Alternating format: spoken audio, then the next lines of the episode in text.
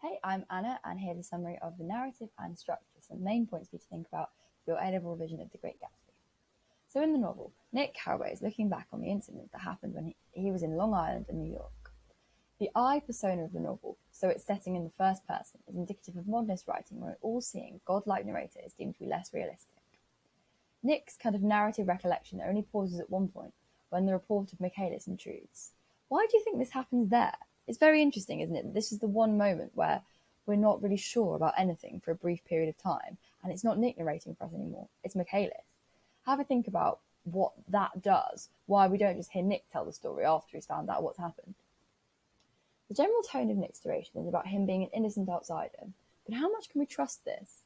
There's periods where Nick's narration is not entirely reliable. For example, when he goes to Mr. McKee's house and wakes up in the station remembering nothing, we miss out some parts of the, story. It's not an omniscient narration. And so I think this tells us that Nick is a slightly unreliable narrator. The overall structure of the novel may be described as quixotic. Quixotic means extravagantly chivalrous or romantic, visionary, impractical, or impracticable. All of these terms seem to suit Gatsby's pursuit of love, as well as the tragedy of it.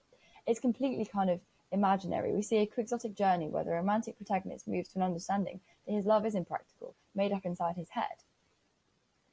Unfortunately, Gatsby kind of has that realization, but doesn't fully internalize it. He just thinks that Daisy is leaving him and doesn't love him, and then he's immediately killed.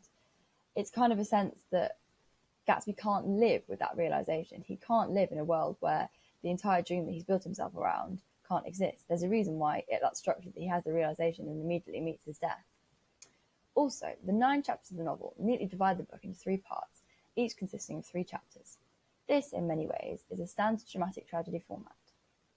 You could also think about the novel divided into the model of, an, of, of some parts being in, set in the old world, e.g., Gatsby before his new money, then the green world of the American settlers, so a world of confusion, the pursuit of love, culminating in tragedy. Basically, a world where Gatsby is kind of a new settler with money, and you know he's able to create things and believe in things and do things. And then a new world, the aftermath of the death, and rebuilding lives in the west of the USA rather than in the east. These are all different models you can consider the structure in. None of them are right per se, but they're all interesting ways to look at, you know, there's no one right way to see it, but there's many ways that you can consider, you know, how Fitzgerald intended to structure his novel. A really quick summary of the narrative and structure in um, The Great Gatsby. Tune in next time for some more summaries. Hey everyone, thanks for taking the time to listen to this episode. I hope it was useful for your learning.